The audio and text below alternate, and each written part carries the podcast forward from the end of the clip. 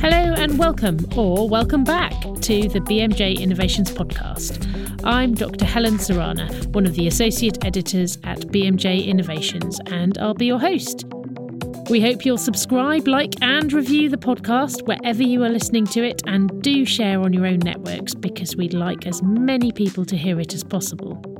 BMJ Innovations is grateful to Wish, the World Innovation Summit for Health, for making this podcast series possible.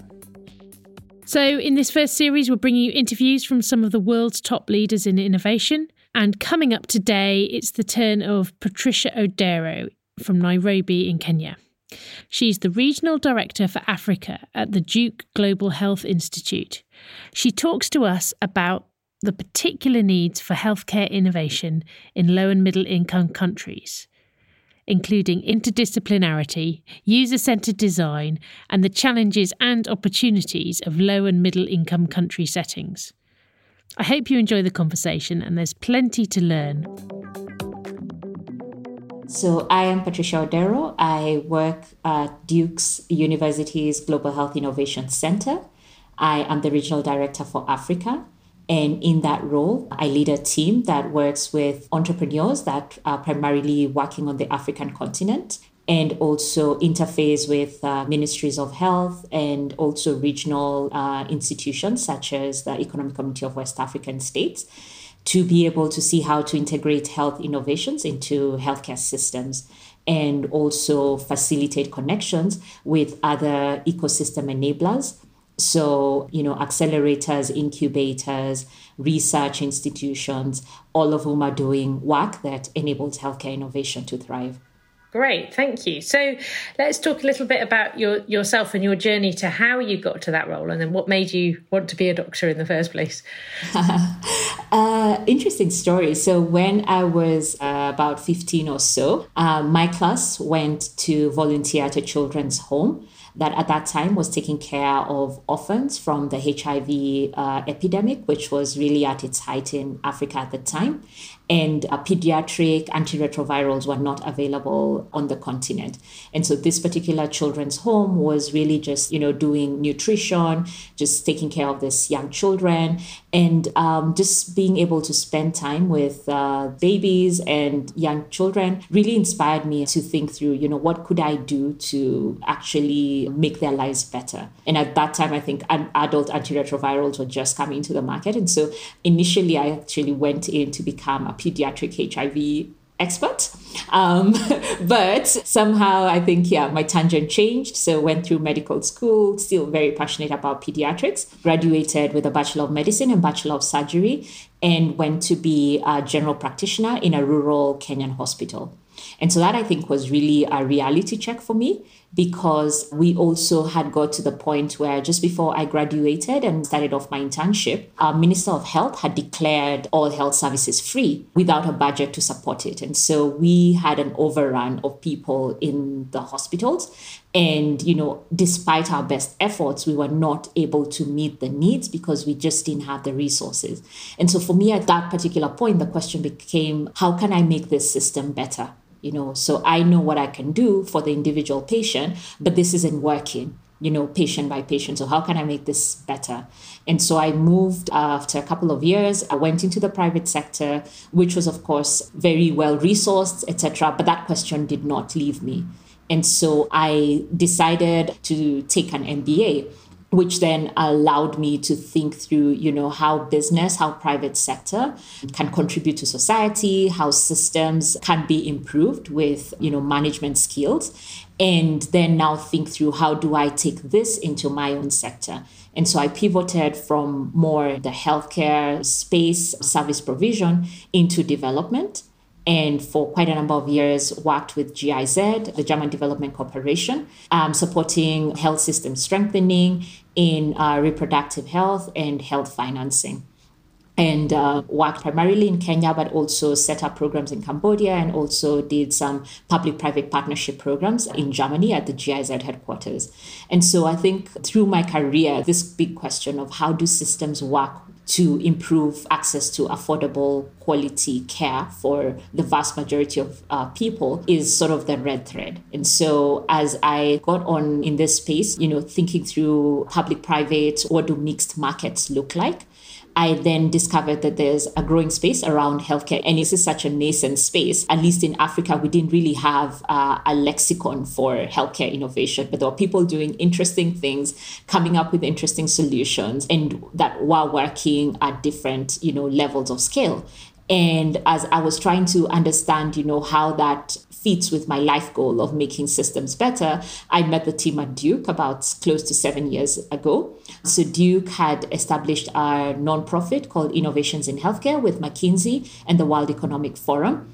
And the purpose was to identify promising healthcare innovations that were supporting access to affordable quality care and help them scale and they were looking to set up an office in East Africa to support a specific accelerator program that they were running. And I was like, okay, I understand systems, I understand the entrepreneurial side. So that's how I joined Duke, um, set up our regional office uh, in Nairobi and you know have worked with entrepreneurs in East Africa initially and then across the continent to then help them scale their impact to be able to identify new markets to facilitate connections with public sector so that if uh, public sector is their chosen scaling pathway that they are able to access that pathway and also connect them with private sector corporates foundations that can be able to accelerate their growth.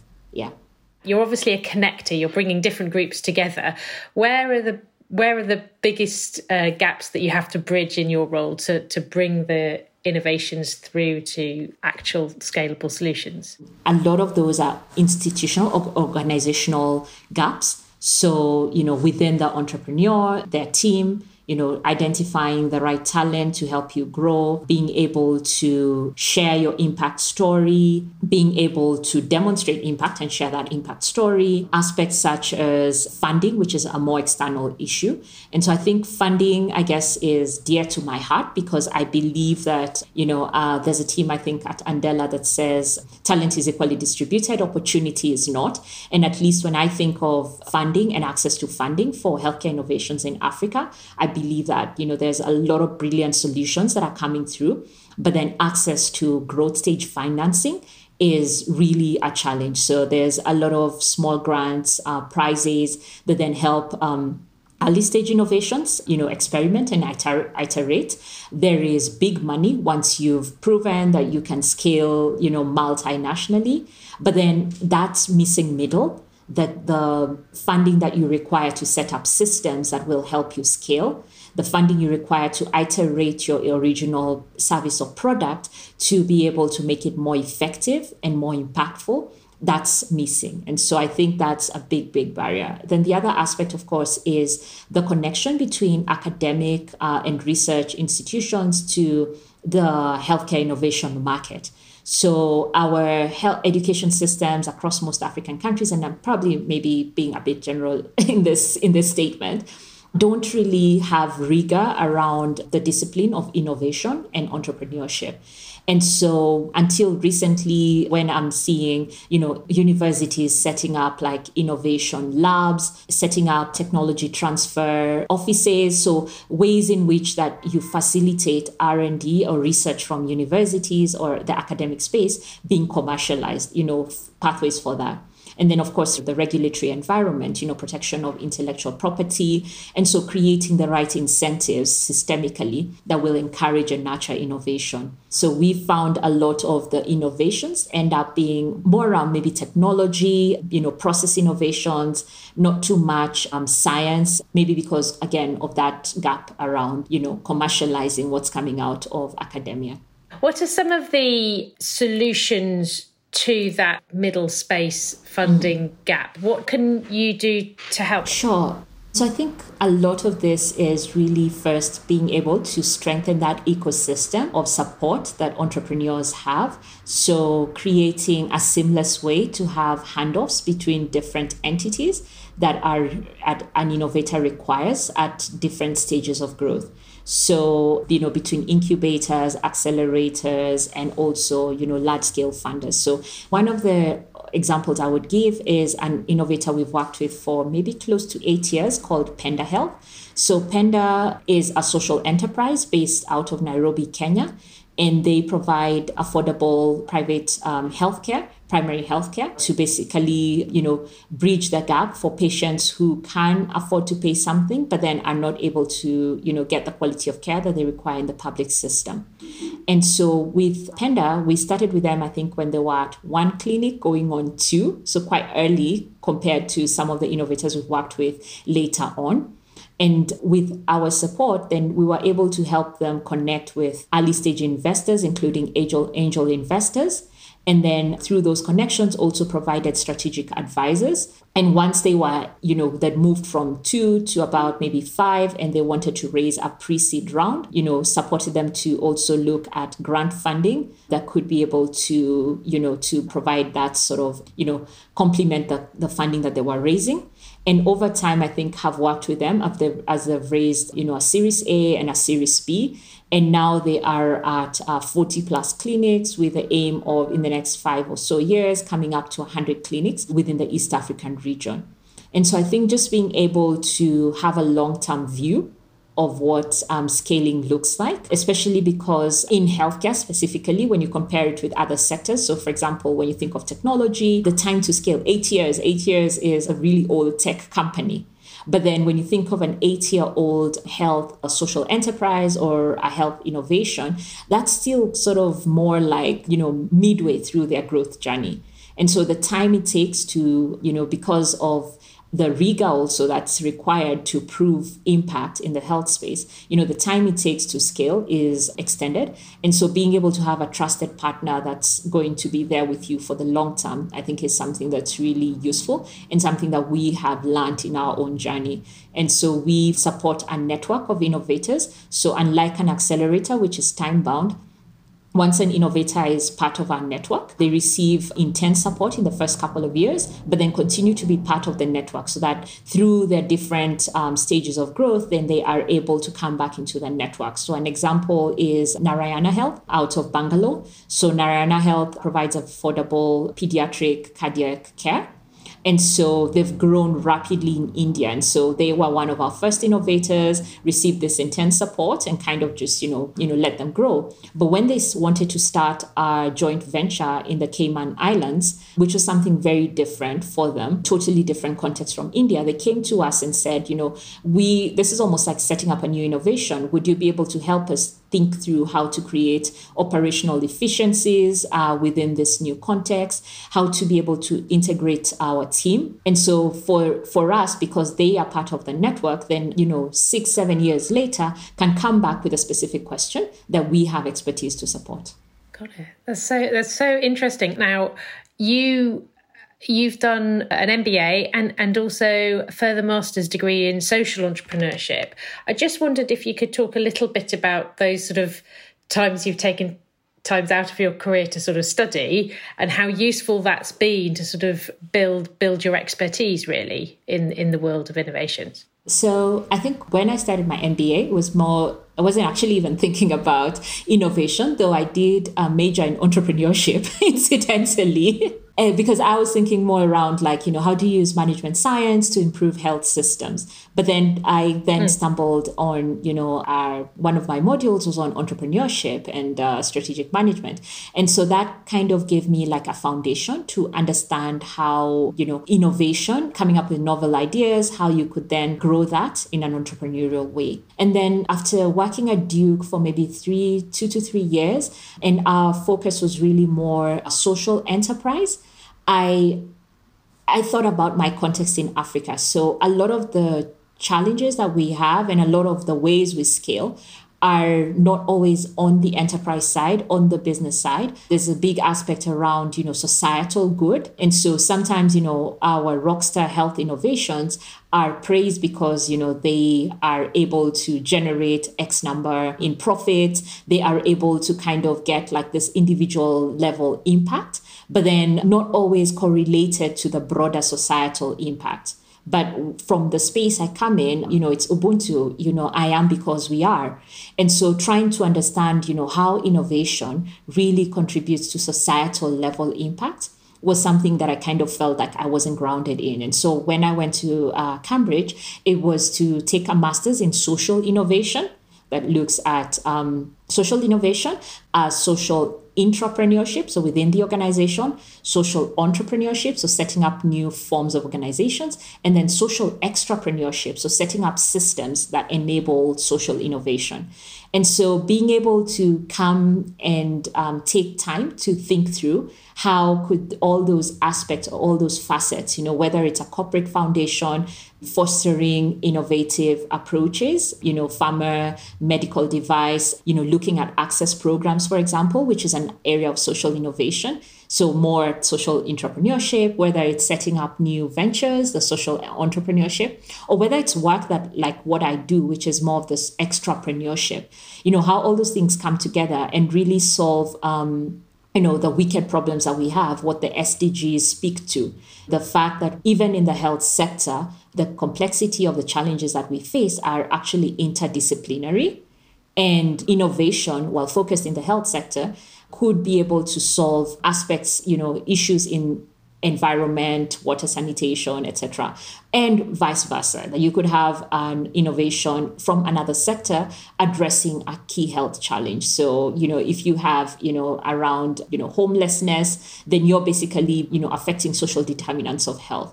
And so being able to just take the time to think about interdisciplinarity or multidisciplinarity and have frameworks and ways of thinking, the biggest, you know, benefit for me from taking that time out.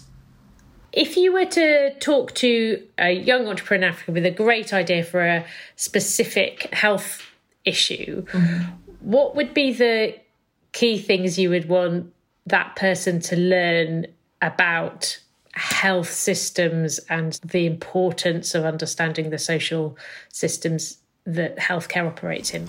So that's an interesting question. So through my time at Duke, I've had the the privilege to work with young people either through university entrepreneurial programs, so strengthening entrepreneurial programs at uh, specific universities, hosting Kenya's first healthcare hackathon in 2015. Um, so being able to kind of you know interact with people that are at the beginning stages of their journey and a big thing I think is really that I found useful is user centric design. So beginning to understand, you know, the space and in which your users, um, your potential users live in. And so sometimes it's easy to kind of, when I'm thinking of this large macro systems space, to overwhelm somebody with like oh you have to think about the complexity of systems. But then i think it's easier to say okay so who's your user? What are their personas?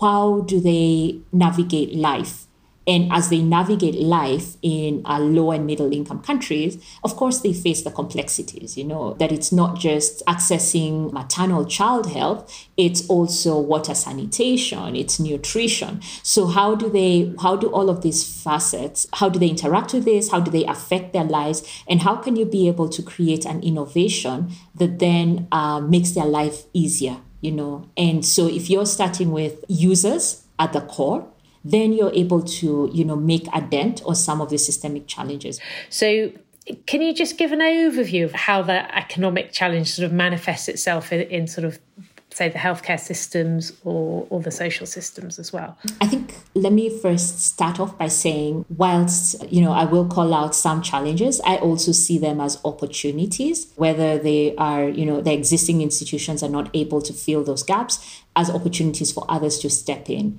And so i always see you know as an african you know really believe africa rising and believe in the potential of the continent and other low and middle income countries.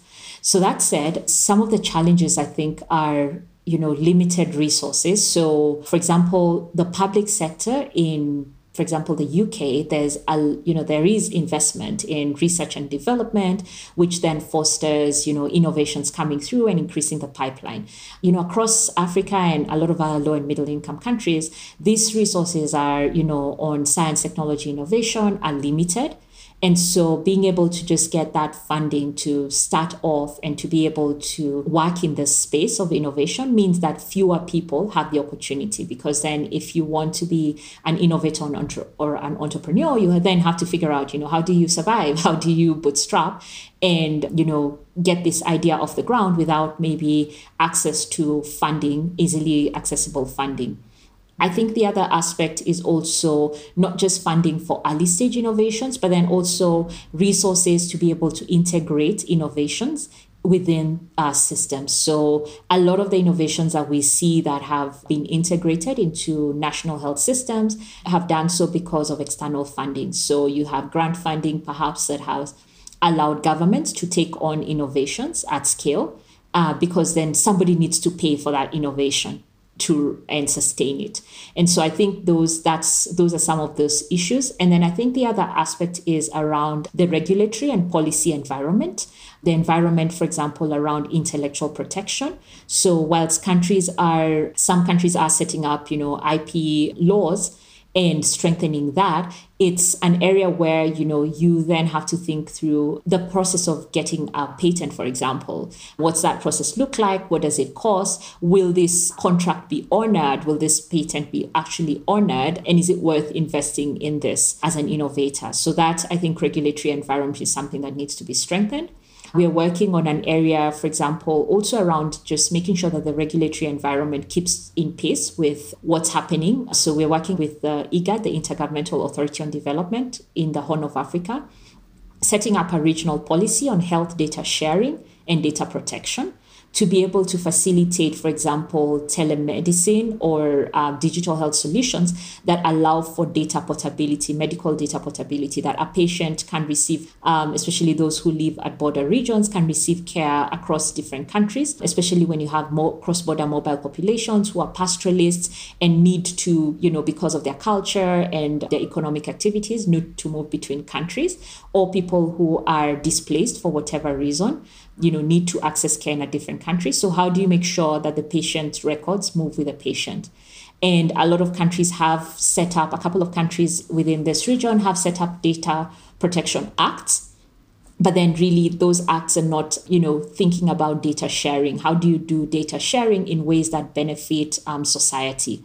And so just strengthening making sure that the regulatory environment keeps in pace with what's happening and the innovations that are coming in the digital health space for example I think another barrier is the aspects around education systems and I think research.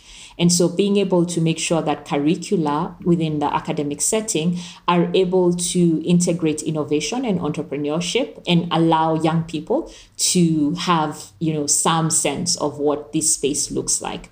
I know the University of Rwanda has done over the last couple of years has actually integrated a module a compulsory module on uh, innovation and entrepreneurship for all undergraduates, which I think is really great because then it gives more people the experience to think about, you know, I can be an innovator, I can be a social innovator. How can I apply what I'm learning to be able to create a novel solution that benefits others? There are these opportunities to build new in low and middle income countries where, where institutions maybe haven't existed before. You know, in the UK, you've got these hundreds of years of bureaucratic iteration into what the institution is and what it does. Yeah, I understand the point you're making that whilst perhaps some certain spaces are more regulated in high income countries, just the fact that there's, you know, more flexible regulation and sometimes even no regulation, you know, is a spark for innovation. So before you'd have what people call pilotitis, so loads of pilots, loads of small scale projects but then knows way to identify what's actually working. How do we elevate it? How do we scale it?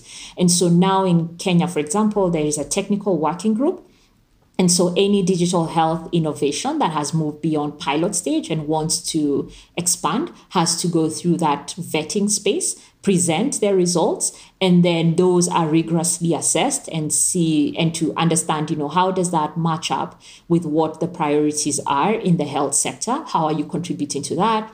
And what kind of partnerships do you have? So there's a sort of filtering mechanism which then allows, you know, what's evidence based to be able to proceed forward with a bit more support, which I think is a way to make sure also that resources are used efficiently because often I think in low and middle income countries, the people who do have access, easier access to resources do end up being, you know, not citizens of that country. So in Kenya, for example, the recent research across the space shows that the ventures that are raising funding are mostly often foreign founded. And so then you want to make sure that even if those other ventures that have easier access to capital, that they are using it efficiently. And so you have like an element of rigor that allows, you know, that allows only the best to, you know, to survive. I'm excited about the future of healthcare innovation, especially in low and middle income countries. Um, really excited to see how, you know, work that's being done, including by BMJ Innovations, can be able to support scaling of evidence based innovations uh, to help them have you know broader impact to think about how different aspects, you know, such as frugal innovation, so adapting what's worked in low and middle income countries into other spaces. So we've had a couple of exciting examples that we've seen um, out of India, out of Africa, in the US, um, you know, in the digital health space, especially. And the pandemic, I think, has been a wonderful accelerator of that. Um, and I think also the aspect of bundling innovation. So a lot of the times we've had, you know, we've celebrated individual innovators for what they can do, but not really thought about how they contribute to the healthcare value chain. And so being able to see, for example, a journal like the BMJ Innovations say like to an innovator that, yeah, as we do sort of your case series or as we publish this, have you thought of talking to this other innovator that has an adjacent solution and you know that by probably setting up a collaboration you could create more value and synergy. So being able to see concepts such as bundling of innovation you know taking root because stakeholders i work in you know public sector in low and middle income countries efficiency is a big deal. So being yeah. able to say that you know one plus one can give us three when these two innovators and our system work i think is something that i'm hoping to to see more of yeah. Can you give an example of bundled innovation, even if it's hypothetical, an example of how a sort of innovation needs another innovation in another system and maybe another one in another system to, to have true impact? Yeah, so we are working right now with uh, Kenya's Ministry of Health that the Kenya has uh, is about to roll out a new primary healthcare um, delivery system, a service delivery system. And so we are helping them identify a number of innovations that they could put together to address certain gaps. So we, I'll think of this, or just to caveat, none of these innovations are working together with each other right now, but we'd love for them to. Maybe after they listen to this podcast, they will. So yes. we have Jacaranda Health that has a digital health platform called Prompts that is a two-way messaging service that helps triage pregnant women who have you know danger signs and you know change their health seeking behavior. So if if they have emergencies or they have danger signs in pregnancy drive them to care and also drive them to care for routine services. Then we also have an ambulance service like an uh, Flare called uh, they I think that they characterize themselves as the Uber of ambulances, and so they are an aggregator of ambulances and uh, referral is a big you know is a big issue. So for example you tell a woman yes you need to you know you're bleeding at uh, 22 weeks. You urgently need to go to care. You know how does she access you know a way to get to that hospital? So i see for example prompts and flare you know working together so that then once this woman says you know how do i get there? then that connection to flare is made for example. And then there's a different innovation called Damu Sasa. Damu means blood in Kiswahili. And so, what Damu Sasa is, is essentially an, a platform that allows health facilities to see where there is safe blood accessible, because often they will not have maybe enough blood for, if, for example, this lady actually ends up in a facility and needs to undergo an emergency cesarean section. And so being able to have, you know, that gap around access to safe blood is one of those um, innovations that I could see bundled. So those three off the top of my head is sort of one of the ways that I can see. And all of them are working and they're fantastic. I, I would love to see them all brought together, perhaps through the you know, the ministry to help them work closer together to create connection points so that then three innovations are really serving the user and making sure that the, you know, that the gaps in care are addressed effectively. That's brilliant. That's such a great that's such a great example. And it's interesting, I just reflected on you mentioning you're you're now working with the Kenyan Ministry of Health to develop a new way of delivering primary care. That's where where your sort of journey started. It really is. How can a medical journal like BMJ Innovations be an effective and positive part of the innovations infrastructure, especially in low and middle income countries? What's what's our role? I think, of course, um, the first thing just to inform people because, like uh, we've discussed, this is still a niche space. It's a very small space, healthcare innovation.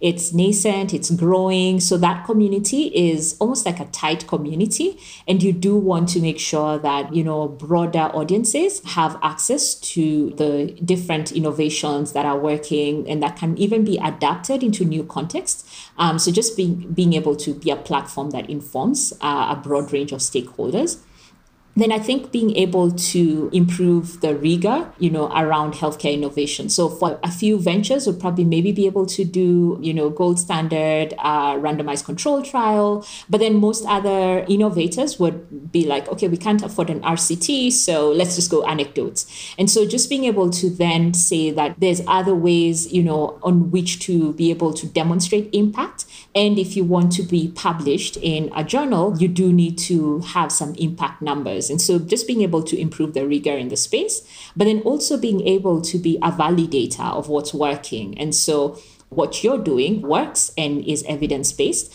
really is such a great stamp of approval and allows even for some of these innovators for certain doors to be opened in the public sector or with private partners. So I think just those three aspects. So just being able to be a validator to improve rigor in the space and then inform broader audiences. That's great. What a great answer.